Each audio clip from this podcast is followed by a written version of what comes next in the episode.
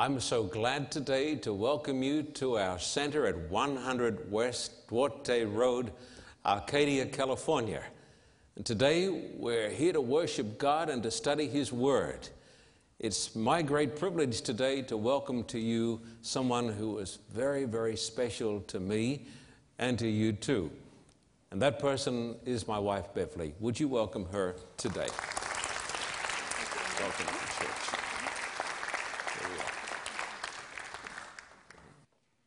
I was expecting my daughter's call that morning, April 19, 1995. As I sat by the phone, my coffee cup rattled on the tabletop. The next instant, I heard a thunderous sound, and so begins the story by Bud Welch in that wonderful magazine, Guideposts. The title of the story is Where Healing Begins.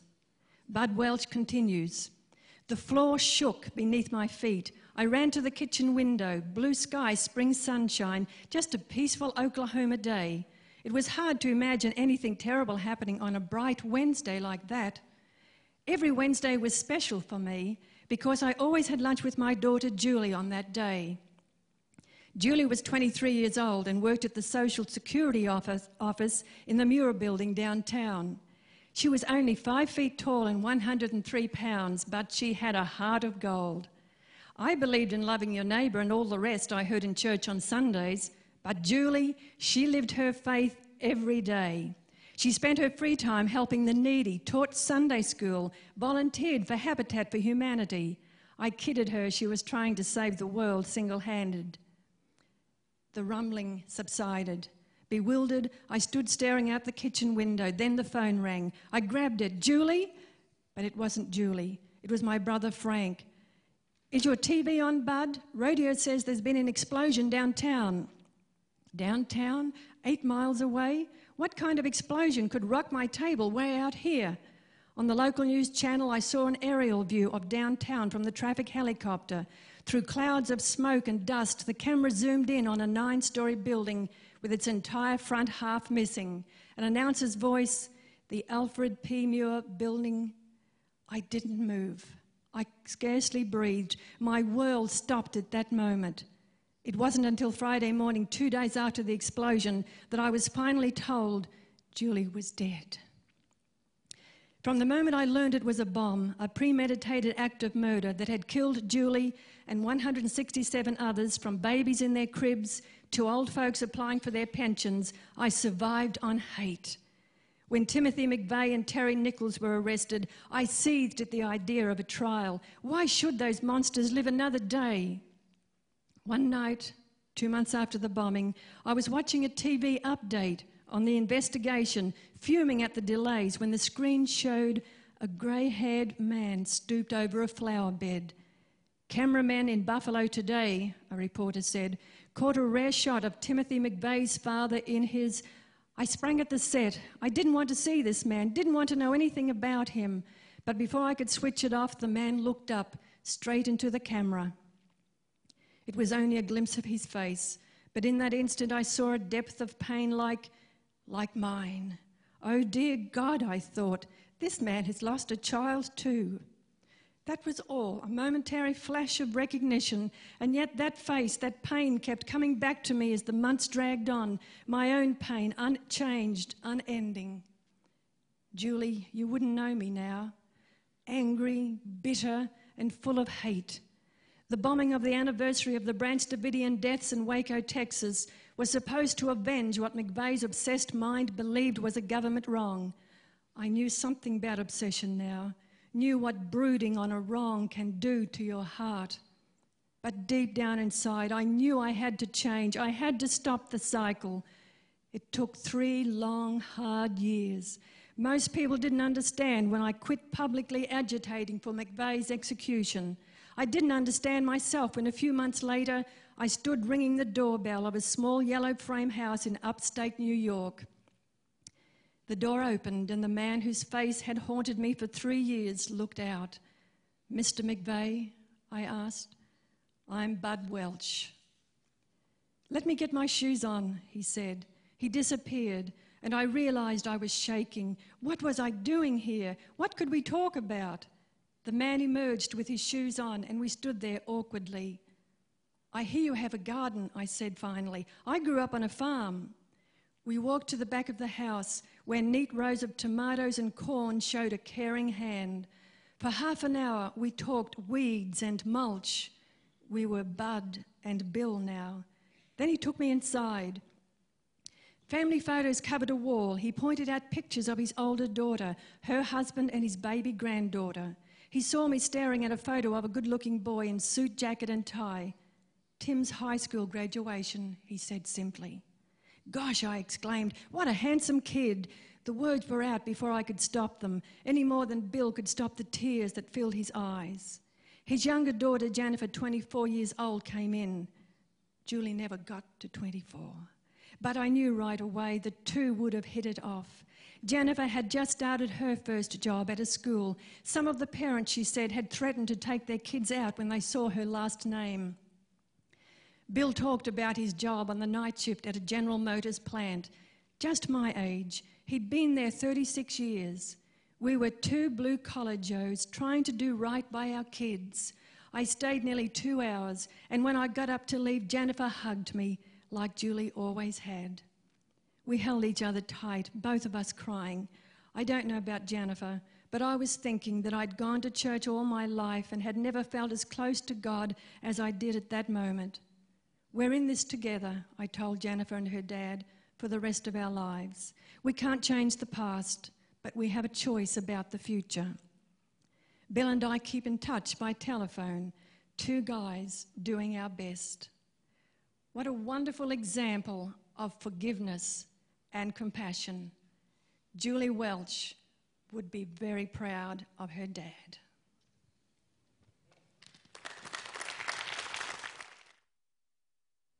Are the Ten Commandments abolished? We have successfully kicked them out of the schools. Now, lots of churches are kicking them out of their pulpits. Are the Ten Commandments done away with? I had a debate some years ago when I was living in Australia with a minister, and the debate was over this very issue. Are the Ten Commandments still binding upon Christians? He spoke about the evil ten. He said it's a tremendous thing that the Ten Commandments were nailed to the cross and the commandments of God are no longer binding upon us.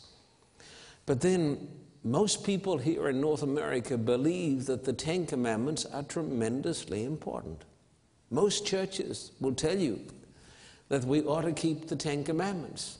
Lots and lots of Christians, particularly evangelicals over there on the right wing in the political world, tell us that we ought to put the Ten Commandments back into the schools that we took them out of the schools. Now we need to put them back in the schools.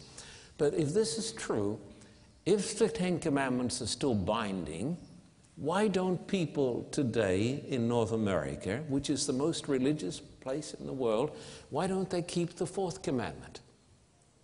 If we put the Ten Commandments back in the pulpits and back in the schools, why don't we then say we're going to be consistent and keep the fourth commandment, as Joe Lieberman does, the Sabbath commandment? So that's one thing I'm going to talk about today. Are the Ten Commandments abolished? I'm going to answer this question too. I have a number of questions I'm going to endeavor to answer.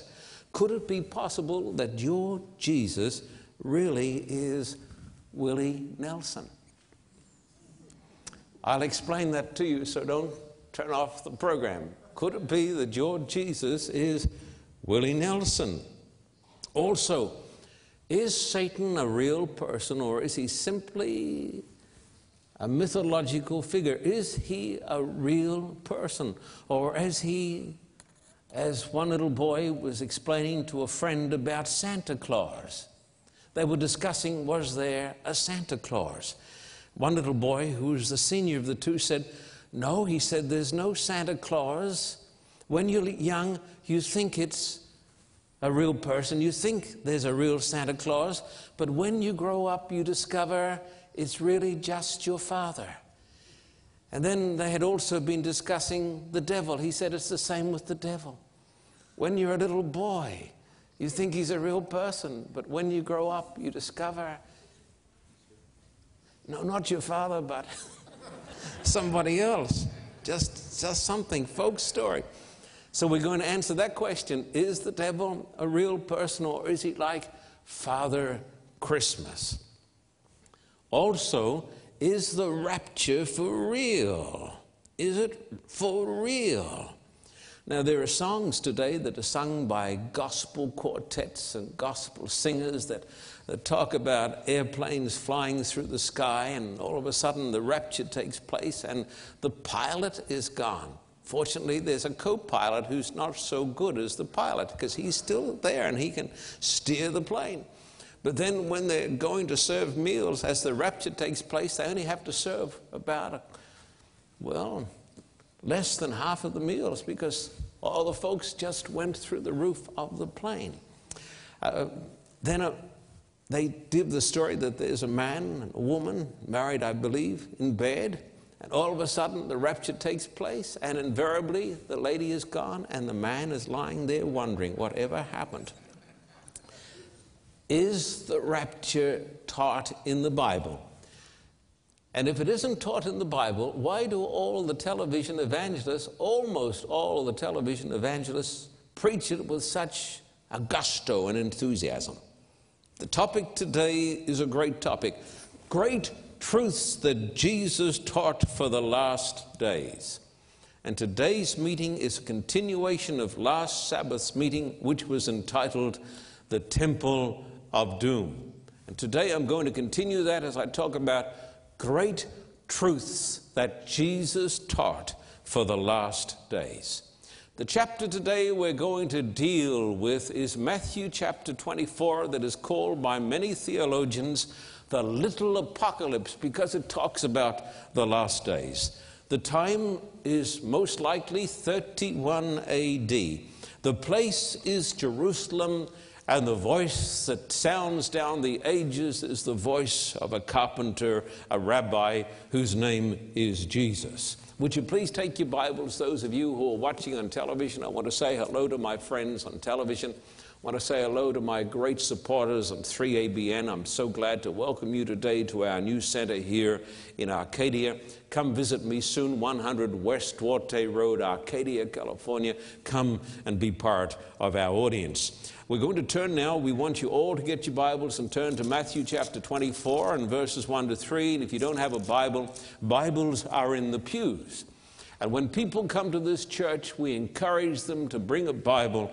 And if they don't have a Bible that they can bring, we supply them with a Bible because it's important for them to see the texts. This is a church that believes in the Word of God. Matthew 24, verses 1 to 3. Jesus left the temple and was walking away when his disciples came up to him to call his attention to its buildings. We talked about this last Sabbath. Do you see all these things? He asked. I tell you the truth, not one stone here will be left on another. Every one will be thrown down. And we noticed last week that this occurred in the year 70 AD when Titus razed the city of Jerusalem and the Jewish temple to the ground. Verse 3 As Jesus was sitting on the Mount of Olives, that's that little hill just to the east of Jerusalem, the disciples came to him privately. Tell us, they said, when will this happen, and what will be the sign of your coming and of the end of the age? We noticed last week that Matthew 24 is a double whammy prophecy. It is a dual prophecy. It talks about the coming of the Romans to Jerusalem in 66 AD when they surrounded the holy place. It talks about the destruction of the Jewish temple in 70 AD. But everything that happens in 70 AD, 66 AD, in that era of time, is repeated on a worldwide scale before Jesus comes again. And so this chapter is called by theologians the little apocalypse because it talks about the last days. So I want you to notice this to refresh your minds. The destruction of the temple in 70 AD was a symbol of the end of civilization. So everything, listen carefully to this, Everything that is written here in Matthew 24 applies not just to the Jews 2,000 years ago, but it applies to us today. And so, the great truths that Jesus brings into focus, and I'm going to notice four great truths that our Lord brings into focus, are pertinent to us, not living just in the days of the Old Testament, but living in the very shadow of the last events in the history of the human race. So, today, I want you to notice great truths that Jesus taught for the last days. Would you notice Matthew 24 and verse 14, which is the first great truth, dear friend, I want you to notice. In the context of the end, Jesus said, And this gospel of the kingdom will be preached in the whole world as a testimony to all nations, and then the end will come. There is no truth more pertinent, my dear friend, no truth so important as the truth of the gospel. Jesus said, This gospel of the kingdom. Now that gives you a clue. There is the gospel of his kingdom, and there is the gospel of many other kingdoms. There is only one genuine gospel. Today, when we talk about the gospel, we talk about many, many, many different things. We talk about gospel music and gospel literature. But Jesus here, dear friend, listen to this, talks about the gospel of the kingdom. This tells us that there is a special gospel there is only one true gospel. There are many counterfeit, gospels, but there is only one true, genuine gospel. And this gospel is the only way whereby we can find, and I want to write up this doctrine the doctrine of salvation through the reception of the gospel of the kingdom. Now, I want to ask you the question, and I ask the television audience, 3ABN and Family Nerd and uh, all these other channels we have the privilege of being on, Safe TV. I want to ask you this question Could it be that your Jesus is really just Willie Nelson? Let me tell you something amusing that happened a few years ago. The year was 1987. We go down to Latin America, we go to one of those cities in that great part of the world, and they'd had some rain. All of a sudden, the face of Jesus appeared on this wall. There he was with a beard. Apparently, our Lord. And people came from all round, and they came to what was quickly becoming a shrine. The newspapers talked about it. There is a new shrine, and the faithful came by the thousands. I'm told some people even claimed that they were miraculously healed by the face of their Lord, a little bit like the Shroud of Turin. Absolutely wonderful. There was the face of our Lord. But there was a little problem. After the rain had dried up, a few weeks later, after the people had been worshiping our Lord and being healed, there came some more rain. And as it rained a little more, they discovered it wasn't Jesus, it was Willie Nelson. You see, it was an old poster of Willie Nelson, and they had whitewashed it.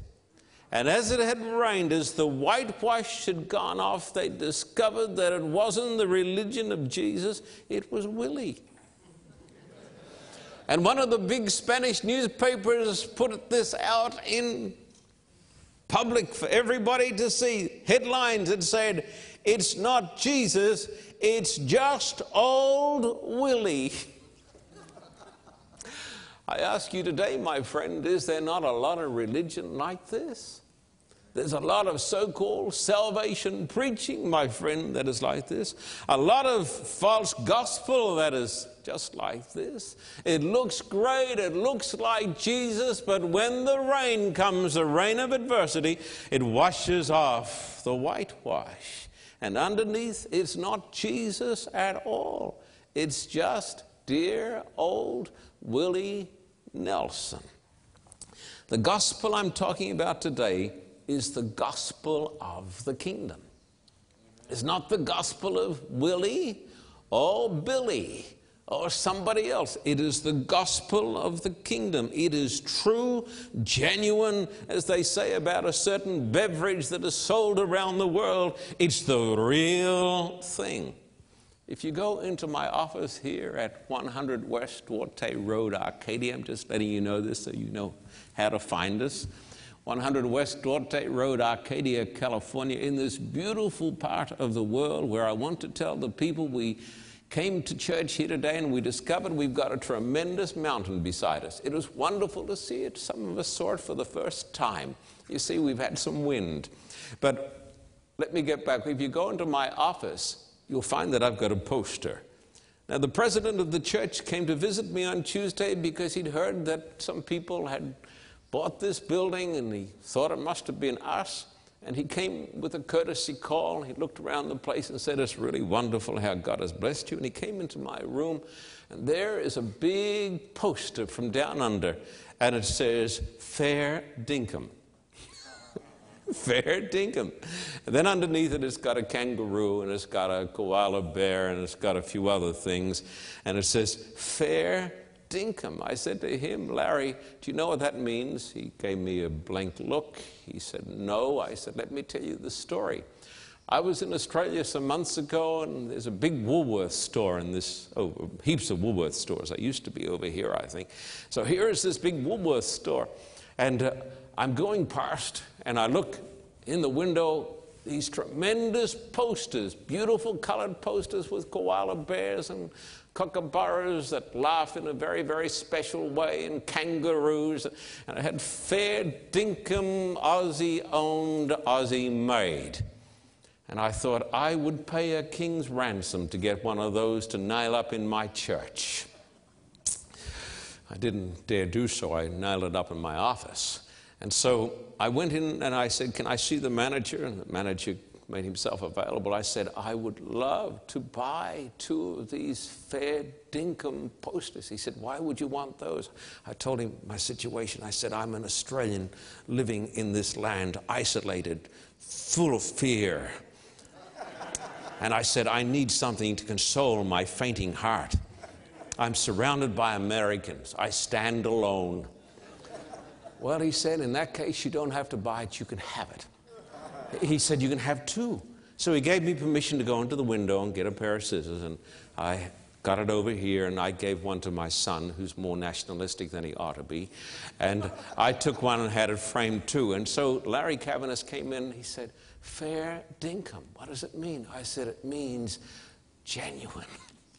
It means true blue. It means, I said, now you'll understand it. It means dinky die. You get it? He said, I'm getting the drift. I said, it means it's the real thing. Fair dinkum. So if you're a fair dinkum, you are genuine, you say. Now there is a fair dinkum, dinky die gospel. And that, my friend, is not just the gospel of Billy or Willie or anybody else, it's the gospel of our Lord Jesus Christ. Now, what is this true gospel? Now, I had the book here, I still think it's here. I want to read you. Now, the gospel, you know, means what does it mean? Good news. It means good news. I want to read you out of one of my favorite books. Uh, this is The God Who Is There and Escape from Reason by Francis Schaeffer, one of the greatest um, philosophers that the world has seen, a Christian man. He quotes a famous French scientist and philosopher whose name was Monod. He says, Chance alone is the source of every innovation, of all creation in the biosphere. Pure chance, absolutely free but blind. At the very root of the stupendous edifice of evolution, this central concept of modern biology is no longer one among other possible or even conceivable hypotheses. It is today the sole conceivable hypothesis, pure chance, absolutely free, but blind. Pure chance. Everything happens by pure chance. We're conceived, born by pure chance. Nothing is planned. There is no guiding hand in the universe. He says, The universe was not pregnant with life, nor the biosphere with man. Our number came up in a Monte Carlo game. Is it any wonder if, like the person who has just made a million in the casino, we feel strange and a little unreal? Look at me. The greatest sickness of our times is meaninglessness. That your number came up in the lottery. That's not good news. That is the root cause of our despair. Now, the gospel teaches that we were made by God. The Bible teaches that I came from the hand of God. The Bible teaches that man is distinct and glorious. Even though he is fallen, he is still a son of God. Still a son of God. And the gospel teaches that the main cause for our problems is caused by the blight of sin. Yes, sin. And the Bible teaches, the gospel teaches, the gospel, the true dinky die, fair dinkum, genuine gospel teaches that God so loved us that he gave his son who died on the cross and paid the price for our sins so that you and I can be forgiven. Amen. The Bible teaches that when a person comes to God, in true faith and in repentance, his sins are forgiven, as Beverly spoke today so well about forgiveness. The Bible says the gospel is the good news that through Christ you and I can be forgiven. The gospel of Jesus is the solution to every human problem, even including death. And so Jesus says, when he's talking about the end times, he says, you must understand the gospel, not the gospel of Willie, not the gospel of Billy, not the gospel of this person or that person, but the gospel of the kingdom, the genuine gospel that alone can save your soul. That's the first great truth, the gospel. The second great truth is taught in Matthew 24 and verse 15. Would you please notice it? Matthew 24 and verse 15, and we shall read it. So, so when you see standing in the holy place the abomination that causes desolation, spoken of through the prophet Daniel, let the reader understand. The second great truth is the truth about the Antichrist. The Bible teaches that there is a truth about salvation, and there's only one truth. There's only one salvation. And then the Bible says, when the gospel is preached with all its power, then the Antichrist is going to come against the people of God. And Jesus here quotes Daniel. And Daniel uses these interesting words the abomination of desolation. Because, my friend, sin brings desolation to the human heart, but the gospel brings love and light and liberty. And when Jesus is talking about the Antichrist, Jesus, my friend, is referring us to a being by the name of Satan who works through the earthly Antichrist, but he is the original Antichrist. And in this context, Jesus, listen carefully because we talked about it last week. Jesus is talking about the hordes of Rome that came up against Jerusalem in 66 AD and that destroyed the temple of God in 70 AD. So the abomination of desolation is a prophetic description of this abominable power that comes against the kingdom of God and in the last days. How will it happen? We spoke about this last Tuesday night in our Bible study, alluded to it last Sabbath morning. Bible prophecy indicates, now you must listen to this very carefully, that in the last days, perhaps in our era, there will come a coalition of pseudo Christian, pagan, and civil powers. And these powers will join together in a worldwide dictatorship to persecute those who believe in the true gospel and who teach the commandments of God. That is how it is going to happen. It is described in the prophecies of Daniel and the Revelation.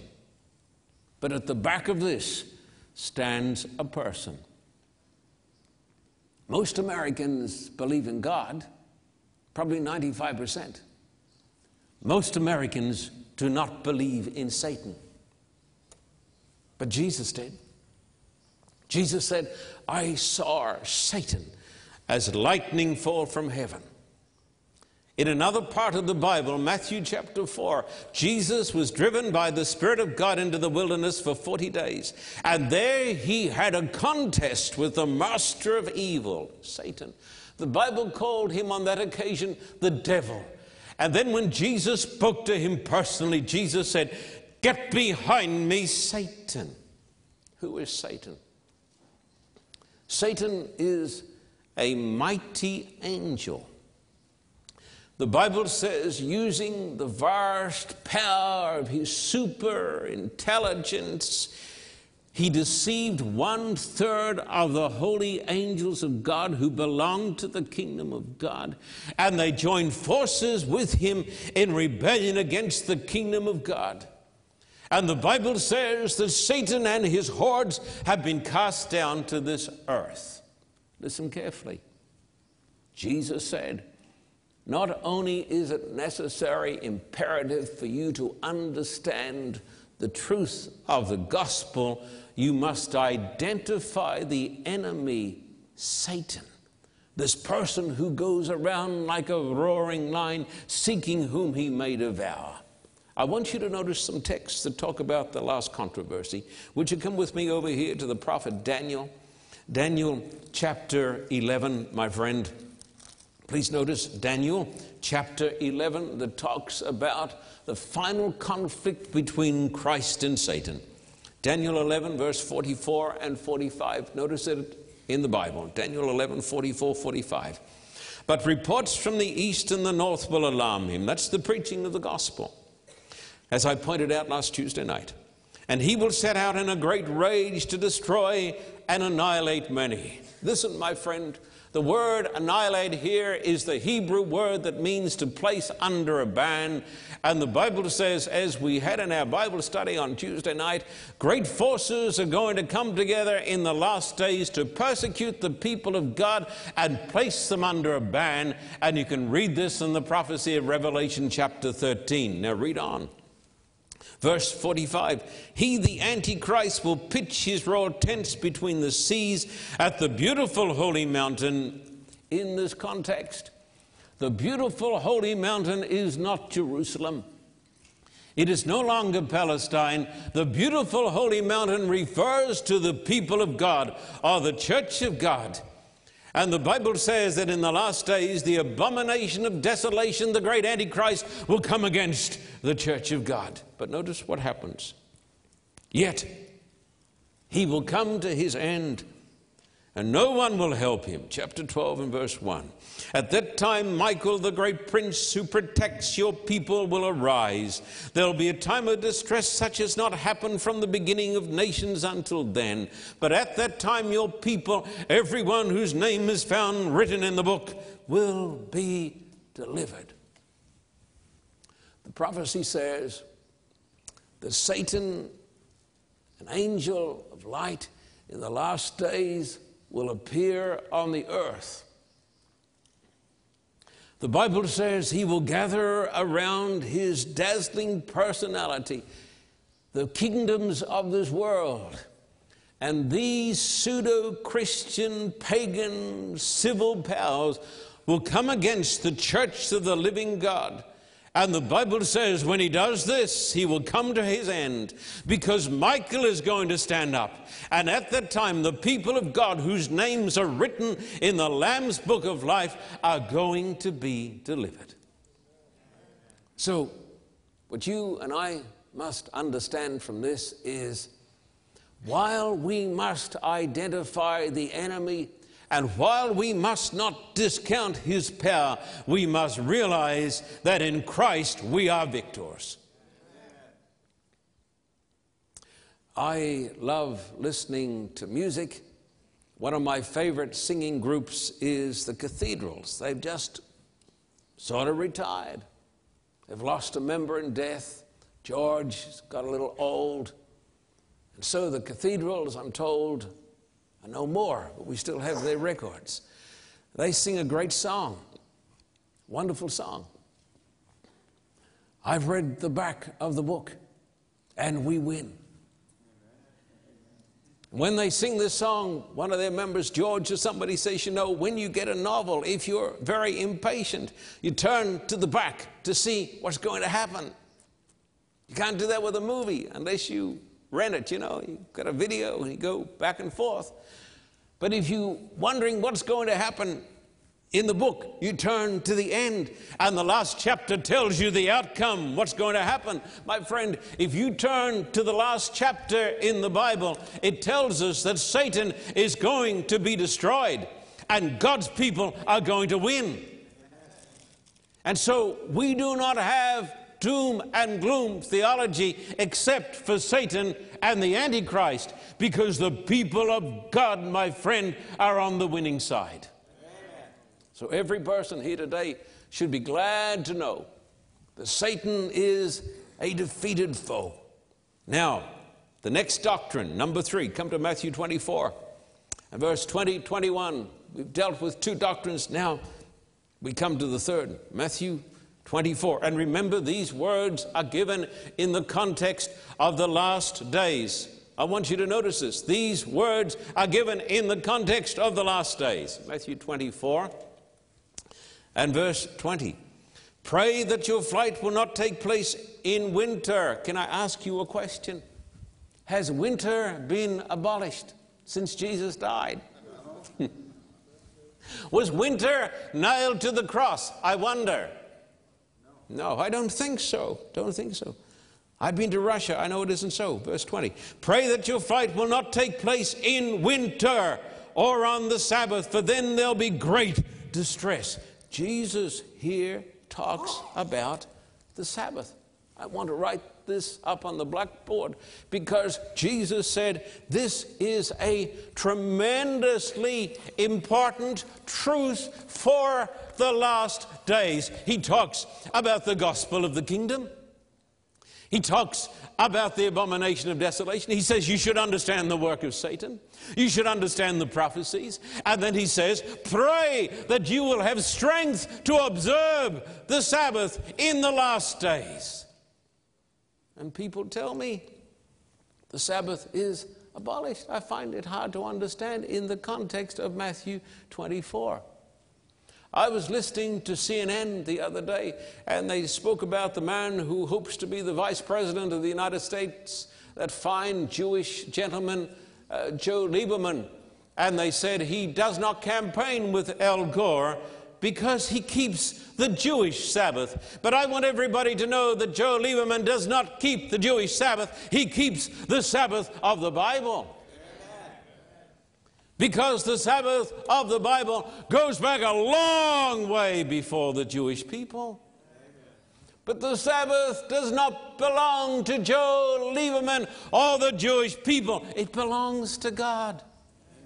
The Sabbath came in thousands of years before the Jews. This is the teaching of the Bible. It's not my idea.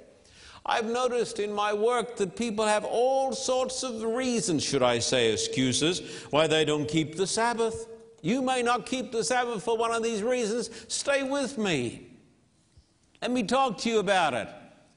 People say, I can't keep the Sabbath any longer because time's been lost.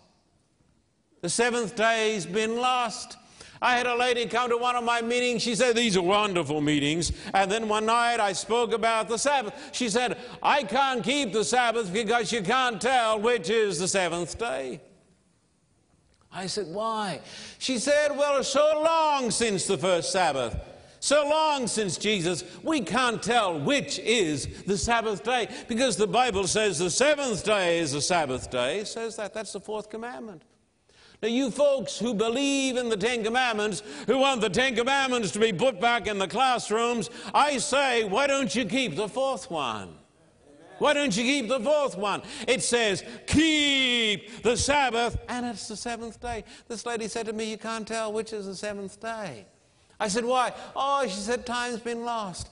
I said, Why do you keep Sunday? She said, Because the Lord rose on the first day. Oh, he rose on the first day. That's why he keeps Sunday. What day is Sunday? She said it's the first day. Why don't you keep the Sabbath of the Bible? She said you can't, you can't tell which is the seventh day. Keep the seventh. You can find out which is the first day. You can't find out which is the seventh day? Come on. Then the same lady said to me, because she was running out of arguments, she said, You can't keep the Sabbath on a round world. Oh, I thought God made it round, but that's maybe beside the point. But she said, You can't keep it because she said, What, what is the seventh day in America? It's not the same time as in Australia. She said, Now that's got you. So we got a little globe and we illustrated it.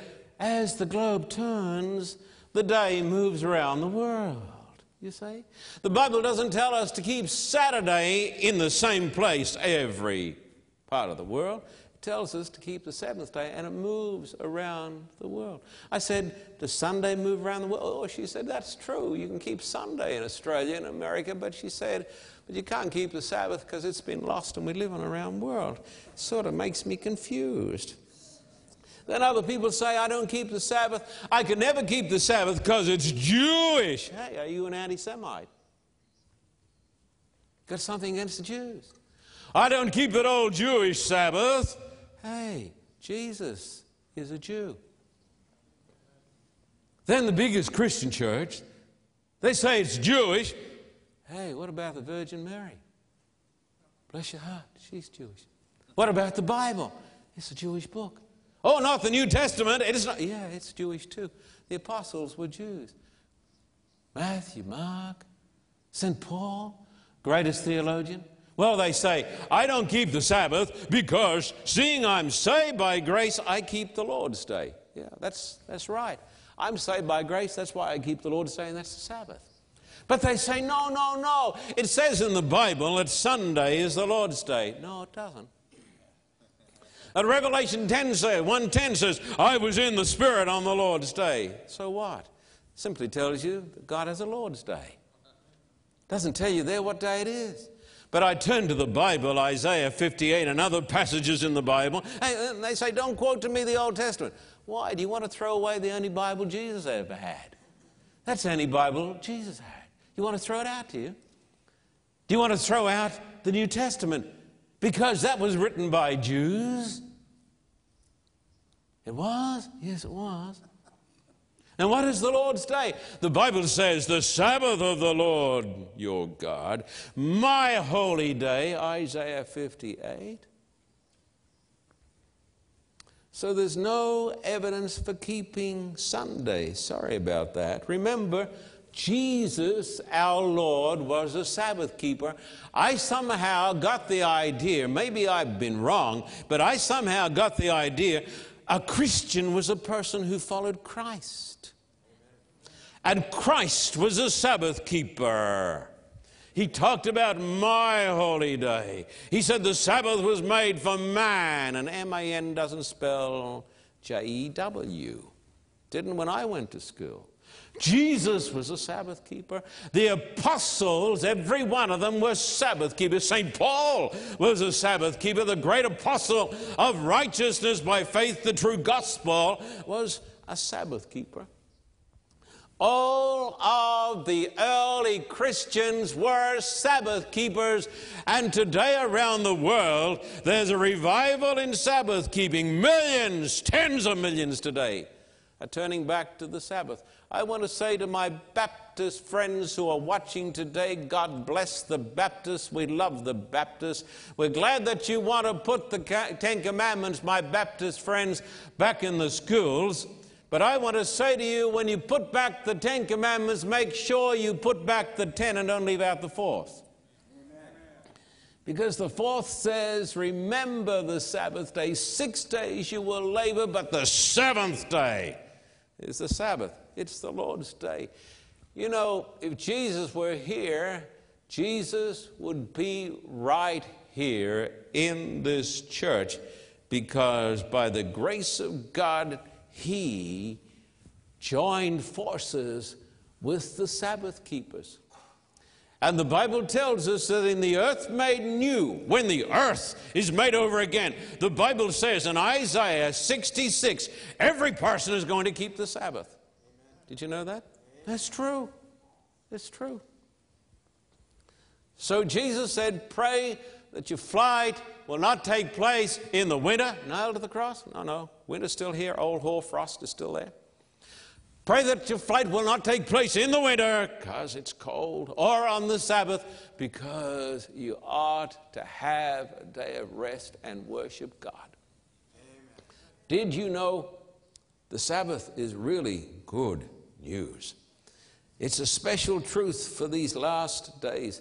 Alexander Solzhenitsyn, the great Russian philosopher, theologian, said of his own country, he could say it of America, man has forgotten God, and all this has come upon us. When man forgets God, there is breakdown. Are you having a breakdown some way or the other? When man forgets God, there's a breakdown, social breakdown, physical breakdown, mental breakdown, emotional breakdown, spiritual breakdown. This has happened to every nation in history that has forgotten God. And one of the reasons God gave us the Sabbath was so that we would not forget Him. And the Bible talks about the Lord's day, it doesn't talk about the Lord's hour. Sabbath is not over when you leave this church. We don't go playing golf. We don't do those things because it's the Lord's holy day. It's not just a holiday. It is more than a holiday. It is a holiday with God. It is a holy day. It is a window on eternity. It's the best day. Let me write this up for you on the blackboard.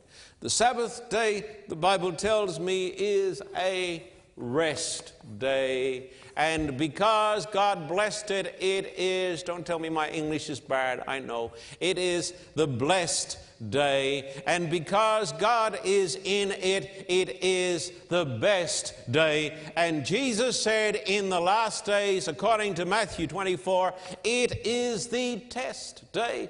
I want you, my friend, to come and stand on high ground. Many of you are just living down in a swamp.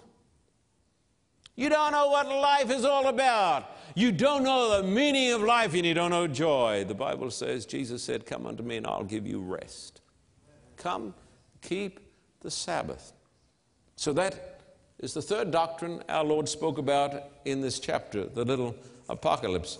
Would you please notice the fourth doctrine, Matthew 24, verse 27. Dear friends, great doctrines that Jesus taught for the last days. You enjoying church today? Matthew 24, verse 27. Have a look at this, dear friend. For as lightning that comes from the east is visible even in the west, so will be the coming of the Son of Man. So Jesus spoke about salvation, Satan, Sabbath, and Jesus said, Here is, is another great doctrine, and that is the doctrine of the second coming. And Jesus said, It is not going to be a secret rapture. It is going to be like the lightning that flashes from east to west. Everybody sees it. So he told us, understand the truth about the coming.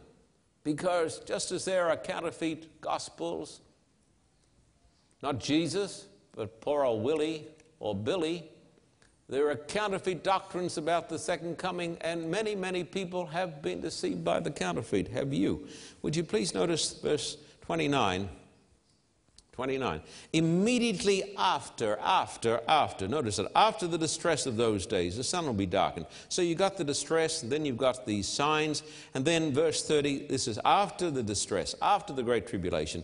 At that time, the sign of the Son of Man will appear in the sky, and all the nations of the earth will mourn.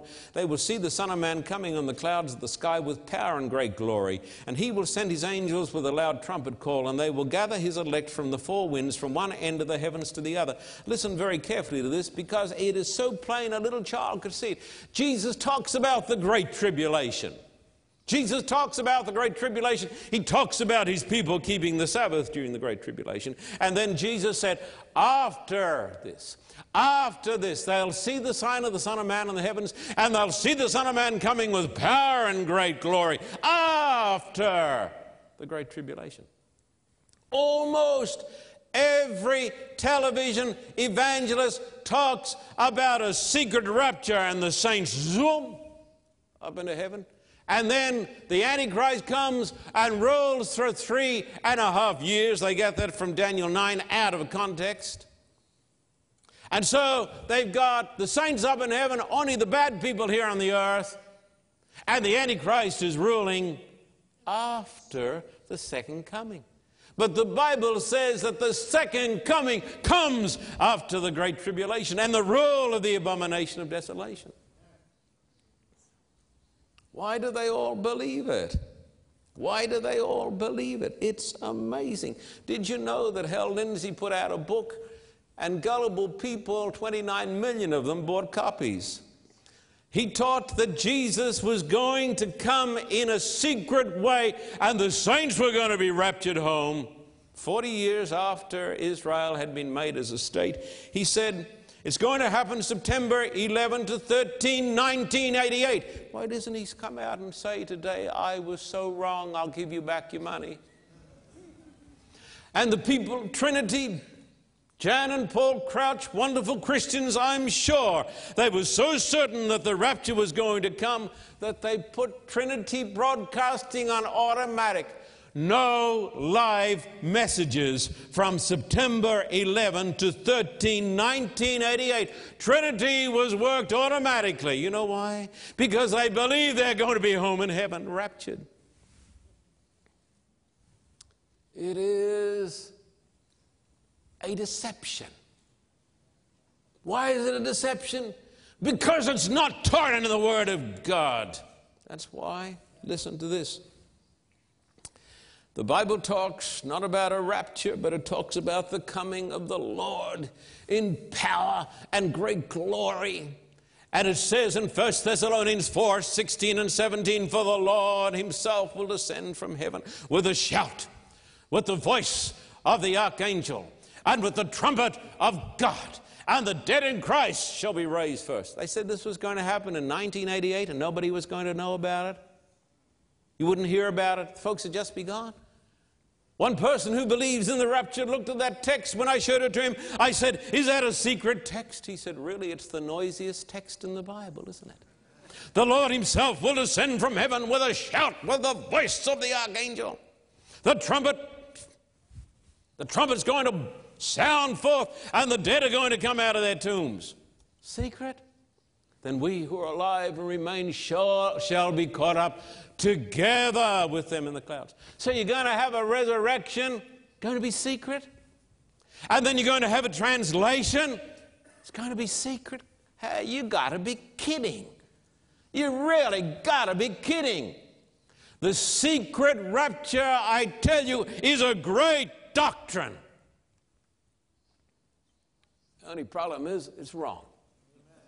It's like Sunday keeping, it's not taught in the Bible. The secret rapture is unknown to God and the angels and will be unknown to the saints.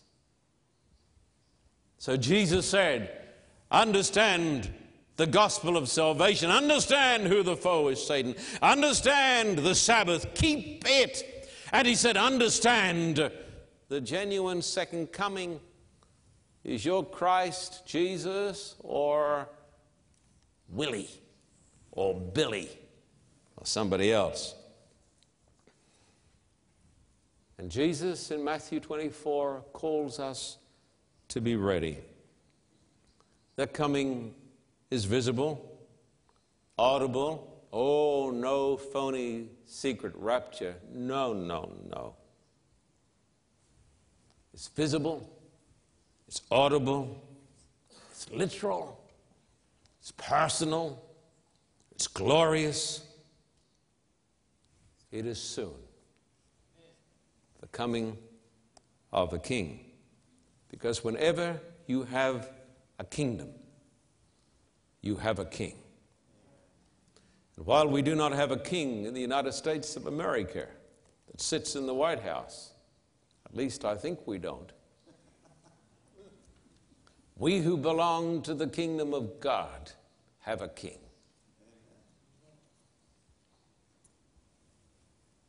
And his name is the Lord Jesus Christ. Amen. Therefore, today I have presented to you pertinent, powerful truths in the context of the last days from the lips of the King. Believe his gospel. Beware of Satan's devices. My friend, accept his invitation, come apart before you come apart. Rejoice in the hope that soon he will make all things new. These words are true and faithful.